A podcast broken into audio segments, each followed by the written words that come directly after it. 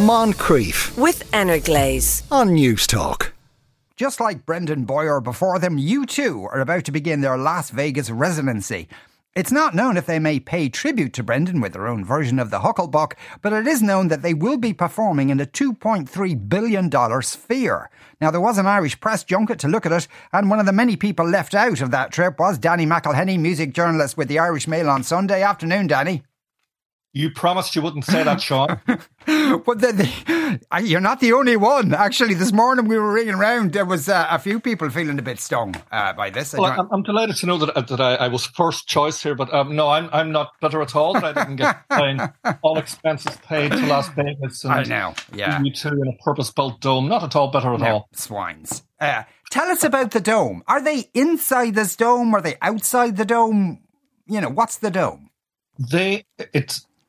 I, I, I, it is built for, for, for U two primarily, I think, because it's like, it's three hundred sixty-six feet tall, Sean. It's five hundred sixteen feet wide. It can hold the task such a liberty if it needed to.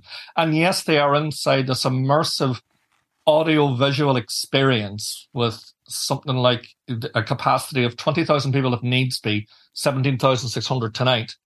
And yeah, it, it's it, sixteen hundred speakers alone are going to be blasting at you. Correct. But I mean, I don't think it's going to be one of those things like you're listening to Motorhead in a small room. It's going to be really immersive. It's going to be really like the best sound, the best audio, the best visual you've ever seen in a concert, they claim. Yeah. And so will they be on a stage and these pictures will be projected around them? Yes. Wow. Yes. These massive screens at sixteen K. Um, you know, if you had like four K and five K, these are sixteen K, the highest resolution ever of screens. Like, yeah, I think they'd make the ones you'd see in the three arena look like a, a remote control or a, an, what do you call it, a small television. Yeah. You know? So, um, so I, I mean, it's, I suppose the proof of the pudding will be in the eating. I'm quite sure that the people lucky enough to be there tonight, including all the hacks and all the, the people, will say it was the most incredible experience of their lives. But the, the bottom line is, it's a U two concert. So you two, you know, they're going to do Achtung Baby from beginning to end, I believe, plus selected other songs from their career. So, I mean, like, you can have all the visuals you want. It's still you two on a stage without yeah. Larry. It's yeah. going to be Bob, The Edge, and Adam, and the chap filling in Bram van der Berg. So, I mean, you know, it, will it take away from the show as much as anything else? Or are you just going to go, this is amazing. This is like being on a an audio-visual roller coaster for two hours. I'm amazed. Yeah. Though, as you say, they're doing uh, Achtung Baby and a few a few other tracks. This is, you know, we're into kind of like Human League kind of territory here, where people just kind of, you know, uh, trot out an old album that might be a few decades old, uh, plus lots of uh, glitzy special effects. It's not, they're not particularly breaking any ground from the sound of it. You see, you may say that, Sean, and I couldn't possibly comment, but I will. Yeah. um, the, the Achtung Baby, interestingly enough, is it's over thirty years old, and at the time it was their most futuristic sounding album. I mean, it came on the back of Rattling Home, which to me was like rawhide rock and roll. It was all Stetsons and mm. leather jackets and chaps and, you know, making songs with B B King, which to me had, like, was a far from where you two were reared, you know, listen to The Clash and Stiff Little Fingers, they said. You know, so, I mean, then they, they took a complete left turn and they recorded in Berlin. They went to the Hansa studio and they came up with Achtung Baby. And it's like, it's an album that I, I admire. I think it's a fantastic album and the perfect U two album at that time. But it's an album, I think, bar, the, bar a few songs that I've never really warmed to. I prefer things like War. I prefer things like Boy. I prefer things like October. And, you know, even some of their later, much maligned stuff like How, how to Dismantle an Atomic Bomb, I think are superior. But I'm in a minority there. People think Achtung Baby's their high watermark. I disagree. Yeah. But I suppose it, given the given the setting they're going to put it into, Achtung Baby would probably uh, probably fit there because of that kind of slightly Berlin-y sound, for what, want of a better uh, adjective. True, but if you're going to charge people upwards in two thousand dollars, Sean, Great. for a V I P package, I just checked, because all the general tickets were sold out, would you not be better, given that it is Vegas, to do a greatest hit show? You know, would that, or they did Songs of Surrender, or the, the, or the album released this year, which is kind of like a reimagining of all the songs that they did throughout their career. Now, I'm not saying a stripped-down version of that, but would a greatest hits album not, or greatest hits show not have been better?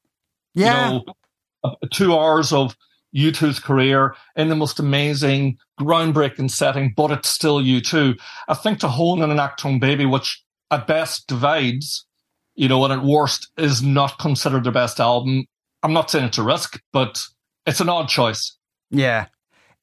Is is is playing Las doing a, a Vegas residency respectable now? You used to, the time was when you ended up in Las Vegas when you were just like too fat to uh, to, to mount any other stage.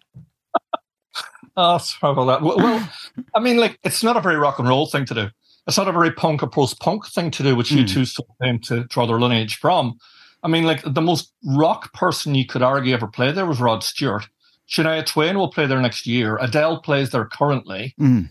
No, it's not a rock thing to do. However, I mean, with bands like Coldplay um, saying, oh, we don't want to tour because it's impacting the planet too much, so the next one may well be the last. It could be a vehicle for them, or it could be a model for them where they stay put and we come to them, or people with enough money come to them on the west coast of America.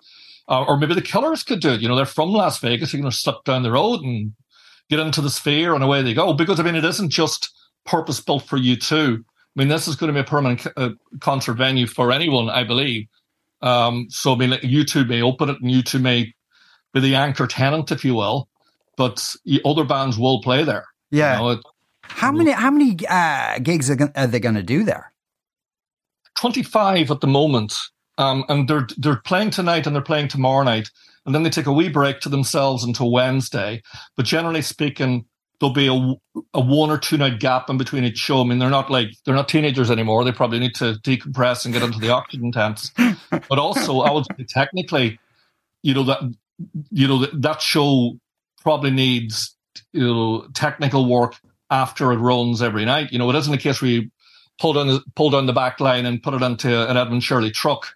You know, yeah. I would say there'll be a lot of techie stuff needs to be done between between each show. But as I say, twenty-five nights from now until I think mid-December. But, okay. Uh, no, I mean, it's. It, I'm not saying it's a risk, but you know, I, you know, either it's going to be, oh, you two have reinvented themselves brilliantly, or it's going to be. You two in Vegas, as you say, like, you know, are they, can they not rough it anymore, like on, on V I P jets around the world? They've got to do it in Vegas. Yeah. Let's see. Yeah. Well, I mean, you know, they're not getting any younger. Uh, uh, none of us. Although I did see there was a report on Channel four News last night about this, and uh, it featured Bono and The Edge. Bono looked more or less the age he is. The, the, the Bono looked like The Edge's granddad. The I, like, what's going on with The Edge? Is he, does he have a portrait in the attic or something? Yeah, the elixir of youth. Yeah. The, Oscar, Oscar Wilde's finest creation in U two. I mean, Larry Larry looks well on it as well. I mean, he's yeah. in the video for the new single, Atomic City. I mean, he's not playing with them this time, but uh, apparently he was recovered well enough from his surgery to do a performance of the song for the video wearing, wearing his Ramones t-shirt, and he looks very well on it. I mean, like, these lads, you know, U two, there was rock and roll as any of them. You know, like, they, they they all had certain lifestyles, and, you know, they didn't go home after the gig and drink Horlicks. Mm. You know, it, it catches up with everybody. I mean, the fact that The Edge looks, as he as you rightly point out, he looks quite well. You know, fair play to him, but it, probably genetic as well, Sean. Yeah, bastard. Danny, thanks a million for uh, talking with us today. That was da- Danny McElhenney there, uh, music journalist uh, with the Irish Mail on Sunday. Uh, someone says, I was in Las Vegas a couple of weeks ago. The sphere looks amazing from the outside, let alone the inside. Uh, someone else says, you two are good enough to do so, Sean. Uh, play, perform material uh, that endures. Of course, they have a monster back catalogue. I, you know, uh, it may be... I imagine they'll sell tickets. Uh, enough people are going to turn up uh, to uh, to see that, just f- even for the experience. And their following in the in the U S is huge. Someone else says, I was in Vegas the week they turned on the L E D lights outside the sphere, and staying nearby was a nightmare. It was that bright. Moncrief, weekdays at two p.m. with Energlaze on News Talk.